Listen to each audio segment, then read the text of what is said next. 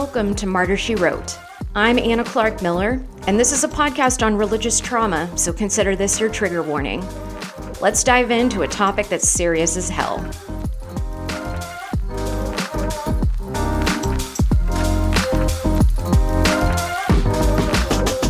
Hey everyone, my guest today is Kalyela Josephs, aka Coach K.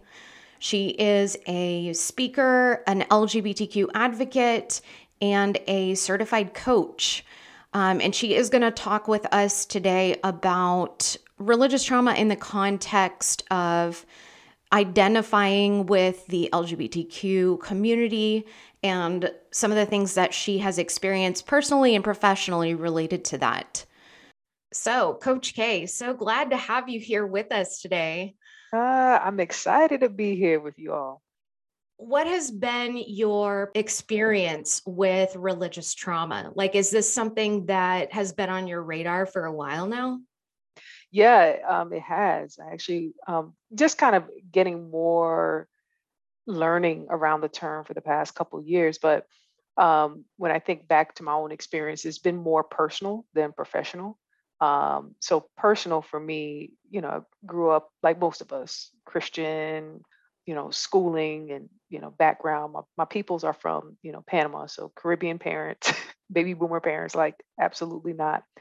Um, and for me, um, personally, how it impacted me is just, if I can think of a moment, uh, you know, a defining moment is around school.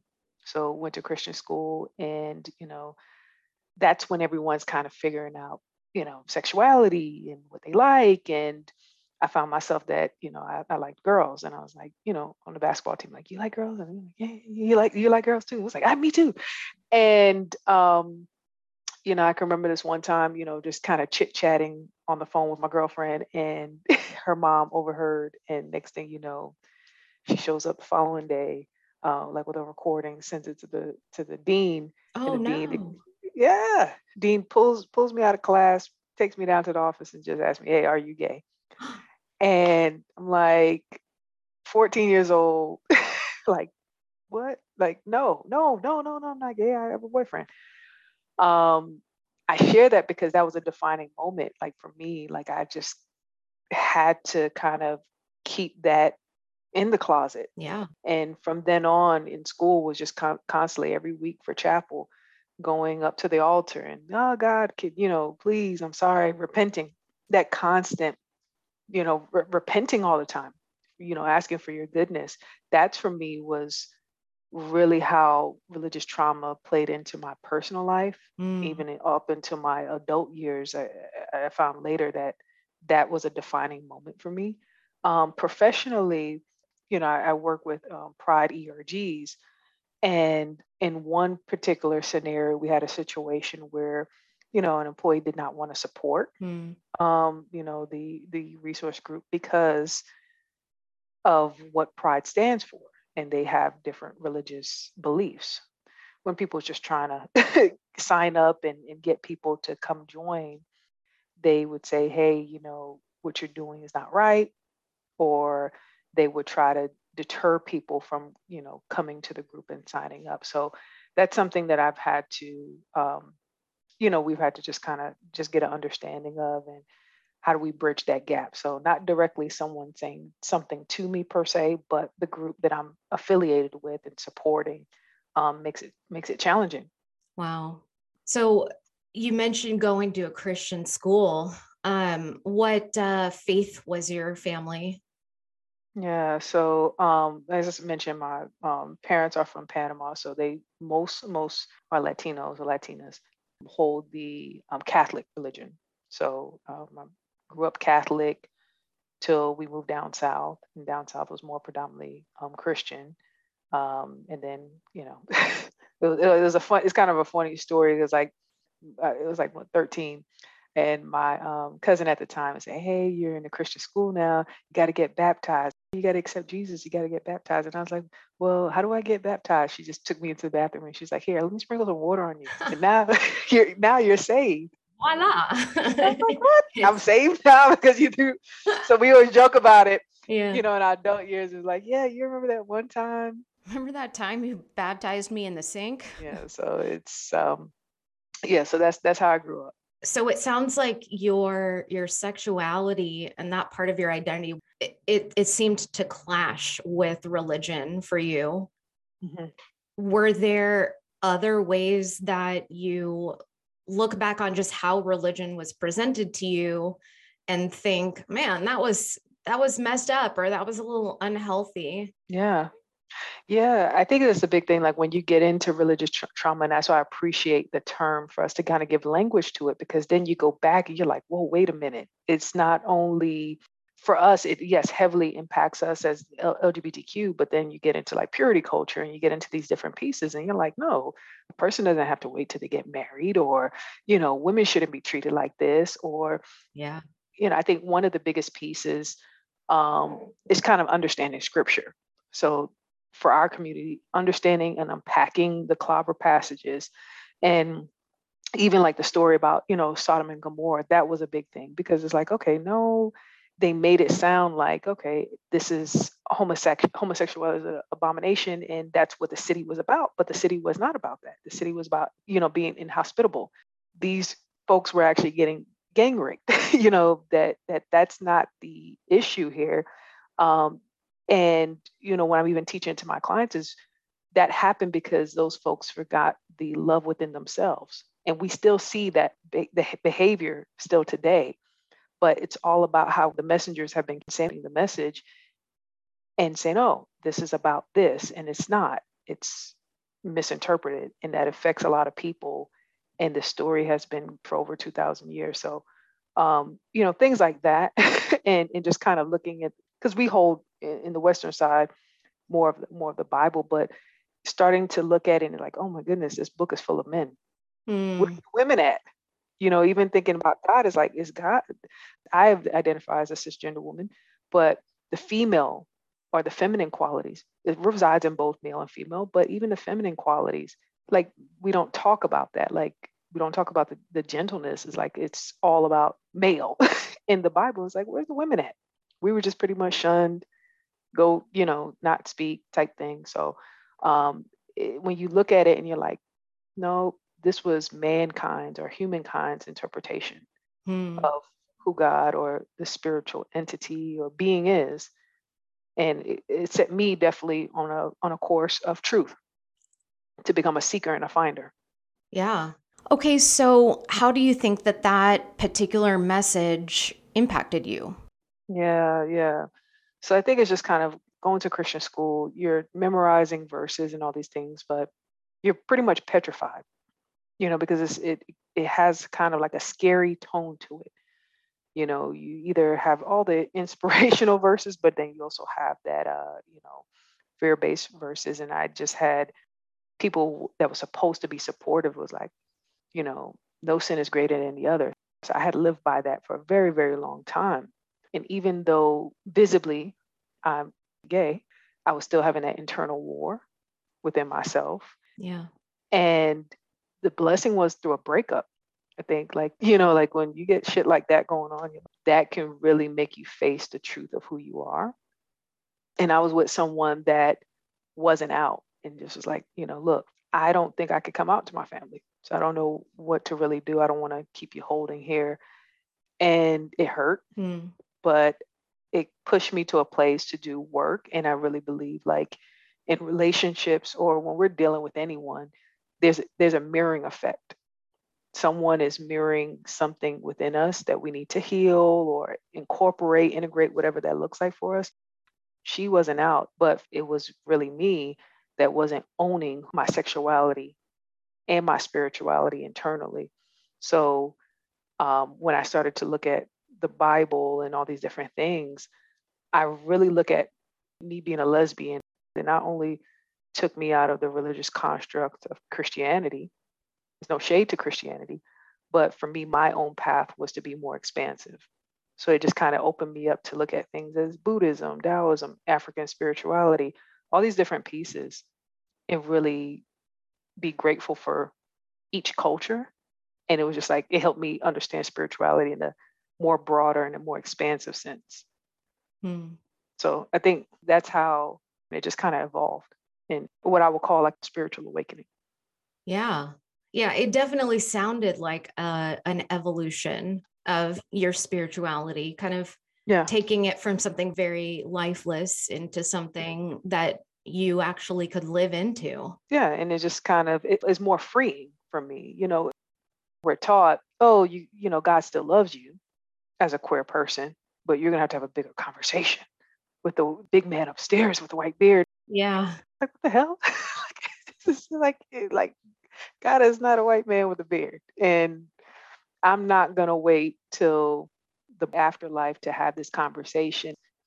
In this life, you live with a lot of guilt, not being who we are because, you know, we just think that we're going to have to face some repercussions.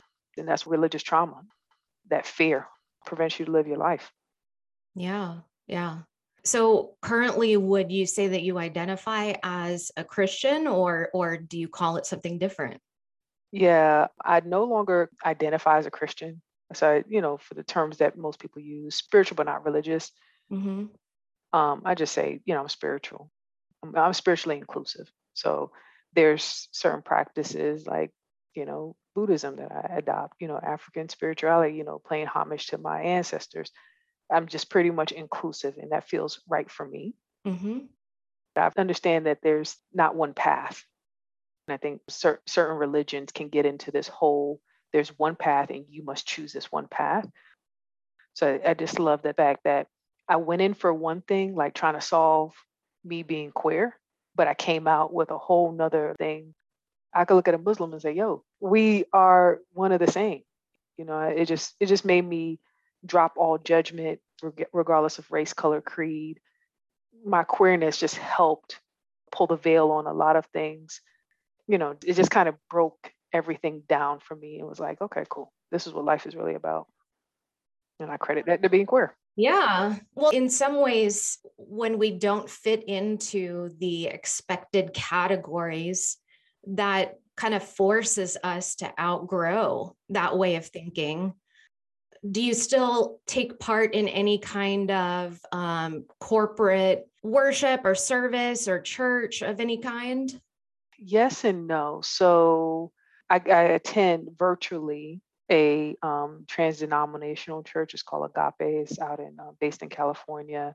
So it's like any any faith walk could come to to that church. So it's virtual church. Mm-hmm. I think the gift of the pandemic is like church is not a building. So you know, wasn't going to any buildings, of course. But before the pandemic, you mentioned earlier that outgrowing stuff. Yeah. I just started to feel uncomfortable. Like for I used to love church. Like on every Sunday I'll spend a couple hours. I was part of the praise team and in the front row at those rock churches, raising my hands, but then something started to feel weird. And I was like, yo, there's not, I'm serving, I'm giving up my time, I'm coming to Bible study, you have these e-groups but i don't see people that look like me. I don't hear people with my experiences. Like i don't see queer folks. Like there's no there's groups for singles there's groups for veterans there's group for all these different folks but there's not a group for lgbtq that can worship god and i just started to feel disconnected. So that was like a year before the pandemic i just knew something my soul wanted something more i just didn't know what that more is so, what my spirituality looks like nowadays is honestly sometimes being in nature. Mm-hmm. Like, I love, like, I'll go do the weird things, put my feet in the ground, hug a tree. And I just feel like this is dope. Yeah. Like, I'll journal, I'll meditate, you know, it's, it's just different. So, I find my solitude in that and just kind of just being whatever. Yeah. I love that. And I totally can relate to that feeling of being in nature and having that spiritual experience it's definitely the most connected to the universe that i i feel mm-hmm. yeah yeah it's like whoa whatever it is out there made the sky you could look at a cloud that's to me what god source universe whatever name we want to give it that thing that's what it is I love the hope and positivity that you seem to have towards spirituality um, because you know a, a common symptom or sign i guess of religious trauma is sort of a skepticism and a jadedness when it comes to religion, but even also spirituality. Is that something that you've ever struggled with? Yeah. You have this limbo space where you are outgrowing a lot of these different concepts.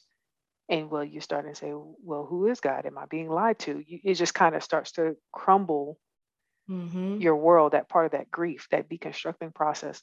So it is it's challenging, you know, until you get to a space like you start to own it.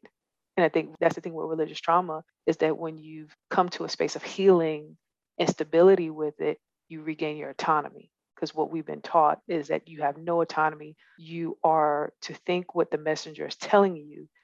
And we don't know how to make decisions. And then on top of that, you're queer. You don't know how to live life for yourself. And you're externalizing your control to this God in heaven, and you're not taking responsibility. Yes. It shows up in all different ways. Yeah. So, how do you think your experience of religion and religious trauma is uniquely impacted by being a person of color? Yeah, yeah. I, I feel that it is different. There's some shared commonalities as we are once again externalizing our control and our and our autonomy to an external God that we're not taught that's within us but I think it cripples our community specifically when you know when the first set of slaves have came over where they colonized with Christianity. Basically, we were ripped of our own spirituality and given this narrative. We're, we're taking you from your land. We're taking you from your culture. We're taking your name, and here, here's here's the here's the religion that you're going to have. And, and what we find is that it hasn't, in some ways, been a religion that supports us in the challenges that we face racism, you know, the economic disempowerment that we experience in our community. How do I bridge my intersectionalities? How do I hope when I'm being taught that the hope doesn't acknowledge a person like myself? It just makes it that much harder for a person of color, knowing that you have to pay a corporate game.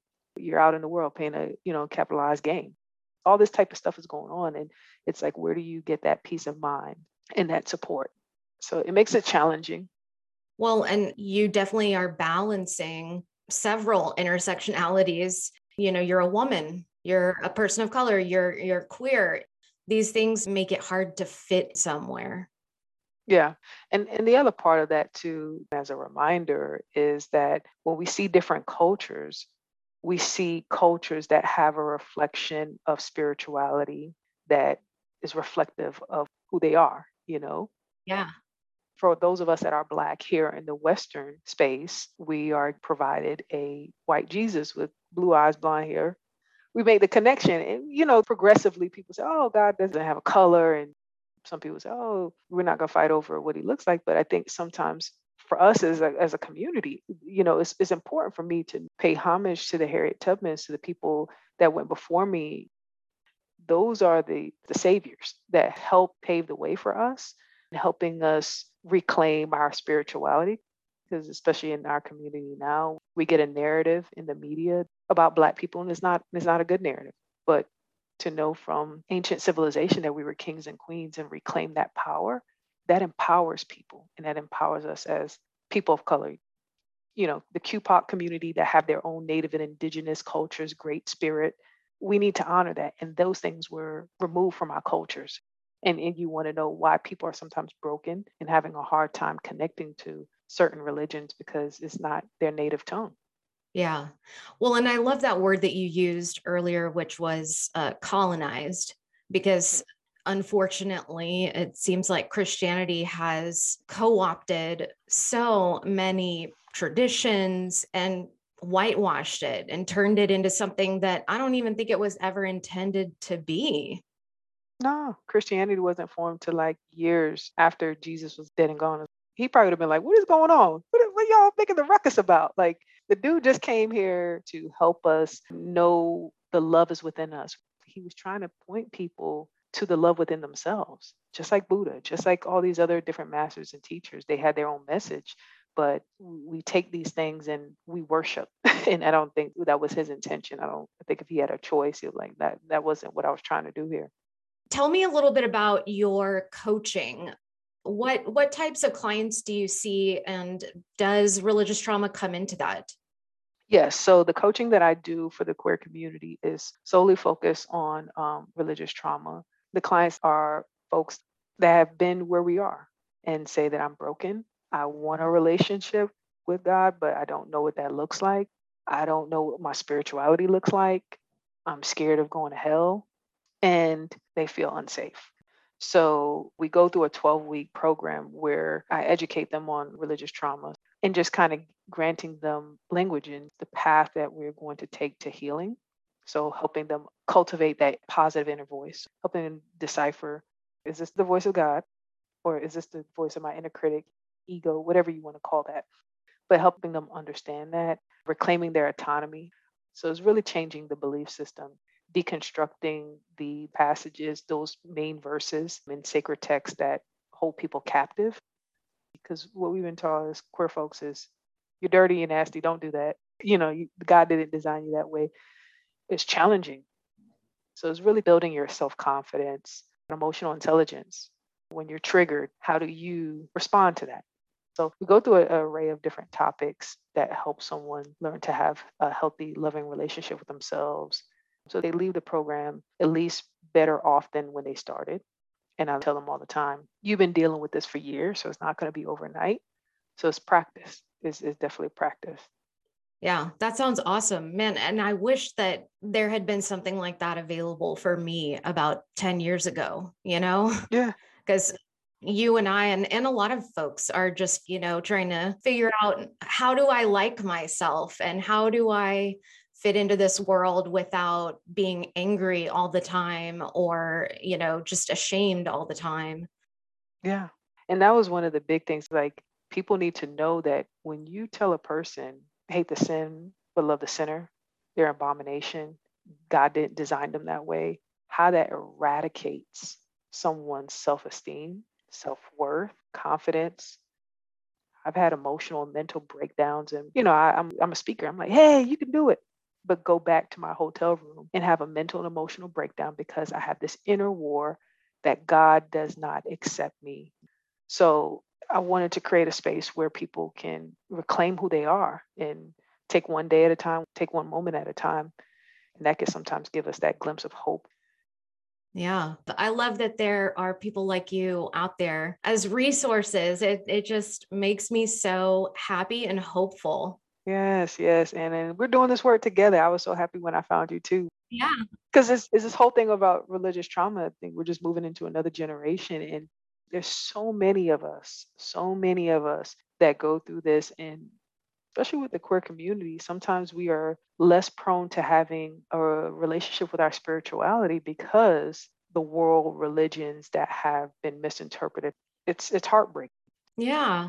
Well, so let's talk about patriarchy for a second. Yeah, yeah. let's talk about it. yeah, my I'm pretty sure my listeners are maybe they can play a drinking game, like do a shot every time Anna says patriarchy. but you know we've talked a lot about the lgbtq population and and how they are marginalized by some teachings of religion but do you think that patriarchy has a role in that oh yeah many of the world religions and these sacred texts, the story, the narrative that has been shared and told is man, man, man, man. We've created these gods that are so male centric, and the power has been in the hands of men. And then on top of that, Europeans. So, you know, like say, for instance, the Florida Don't Say Gay bill. And this could be K's interpretation this is my opinion here, the laws that we have, that bill is influenced by religion mm-hmm. because religion informs the way that we feel, the way that we ground our community. It seeps into our laws. So, yeah, definitely the patriarchy has a big part to play. We are seeing a dramatic shift. It's like the Me Too movement, the feminist movement, like no more. We are equals here. We are equals and we're making leaps and bounds and changes like you know stepping into power and that's where we're going to make the real change. We cannot have the world can no longer be white and male.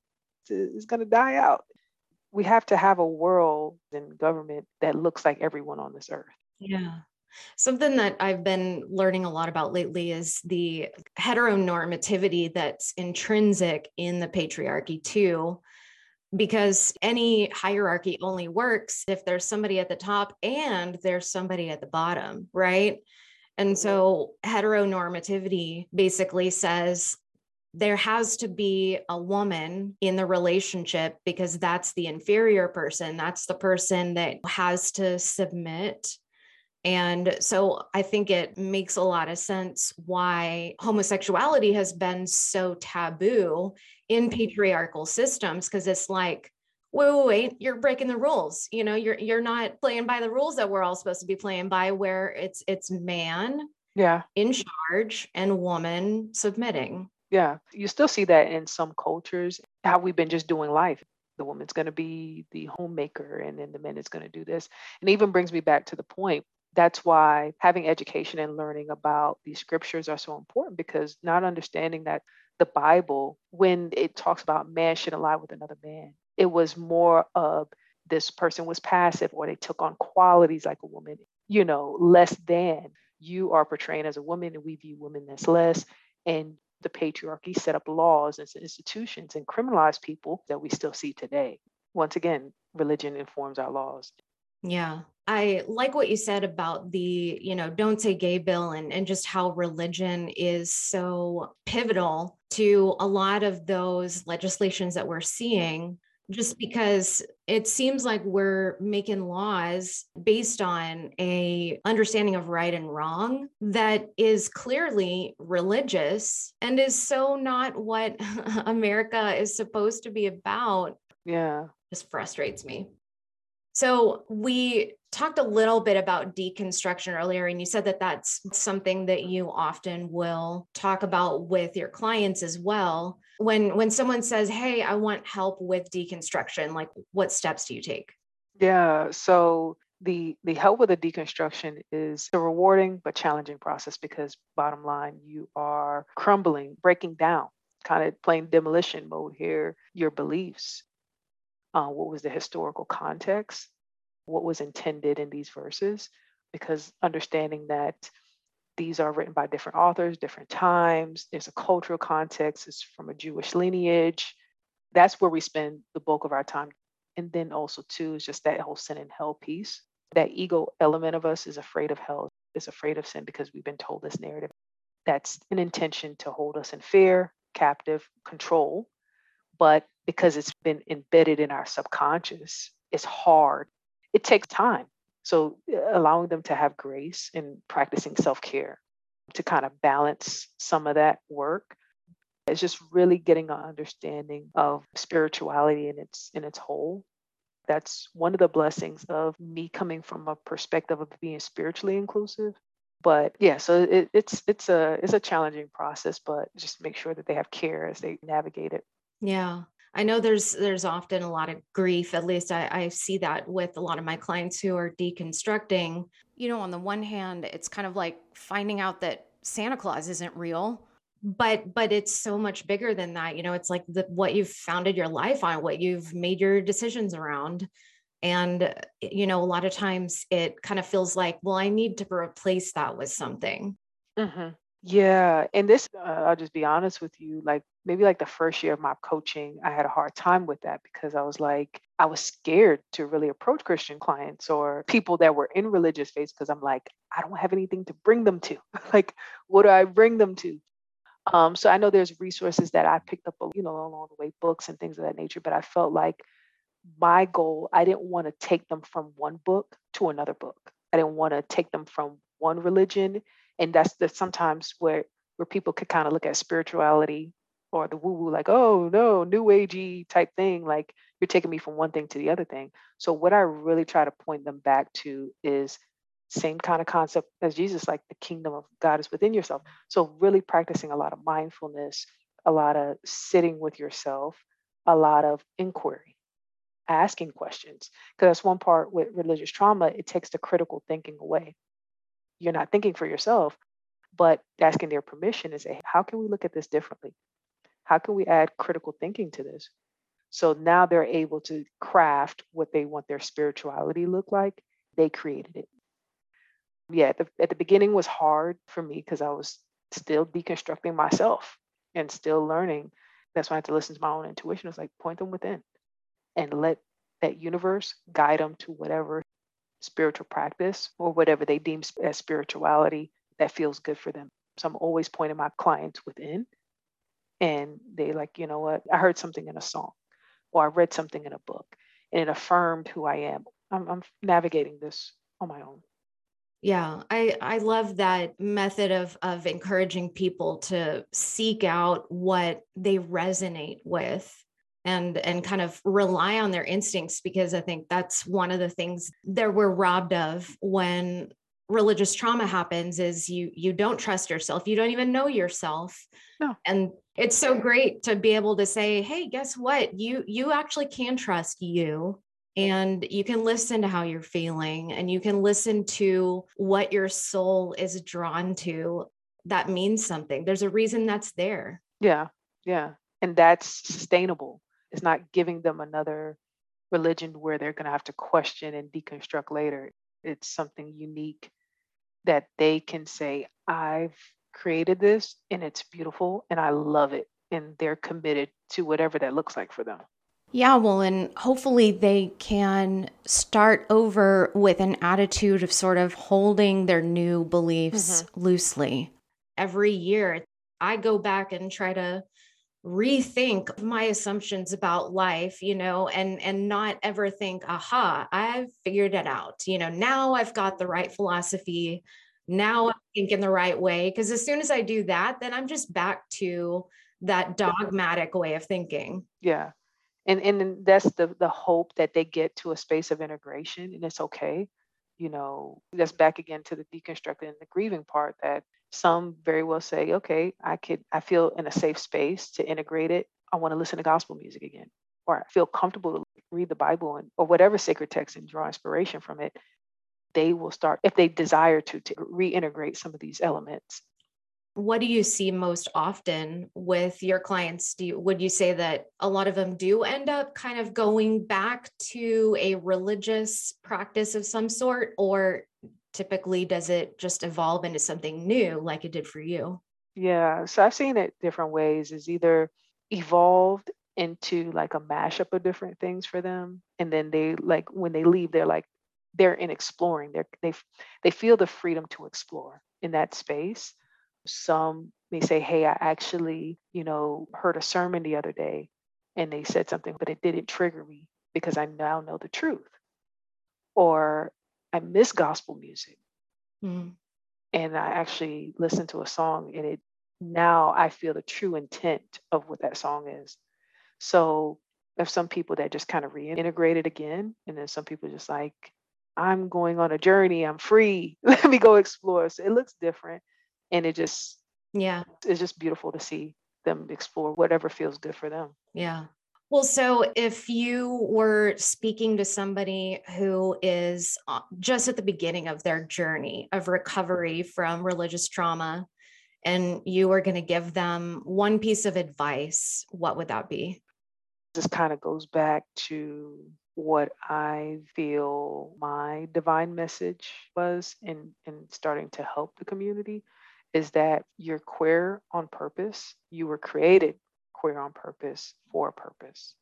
So I find that knowing that there's purpose in your identity and whatever God source, whatever you call that, loves you and, and they love you as you are and you're created in the fabric of that. And you have some great things in this world to do. Put your energy towards that. To me, that would empower someone and inspire someone that, hey, I'm actually created this way. Yeah. And let me go do some great things with it. So um, that would be my encouragement to folks. I love that. That's that's great. Yeah, that purpose is so important. So, something I'm doing with with all of my guests is since we, you know, it's pretty heavy topic, religious trauma, I try to get some levity in there.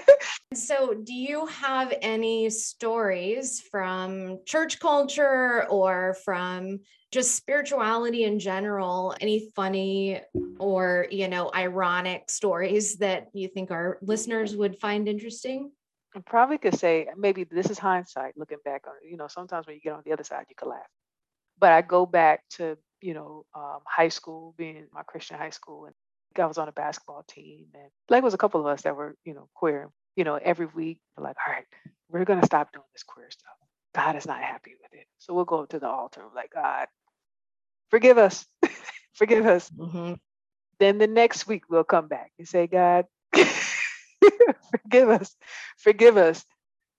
And I remember one time I was like, you know what? I'm gonna just take the month off. I'm gonna go back up to the altar next month because I don't think like Valentine's Day is coming up. So like I made a deal. I was like, hey, you just can just hold, you know, I you know my heart. I'll be up there like in March. Uh-huh.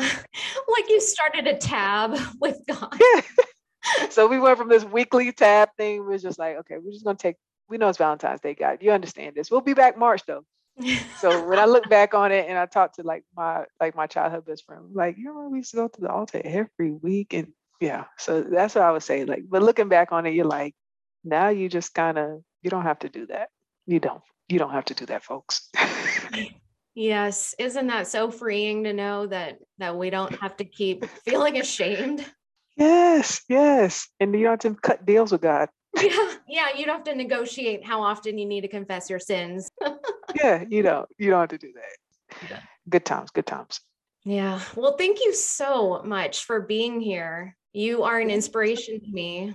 Anytime, anytime. And just once again, just so glad to share this space with you. Have another human being that cares about religious trauma, that we want to help our folks heal and absolutely love themselves and be who they are supposed to be. Yeah, well, and heal ourselves along the way too. Yes, yes. Bye.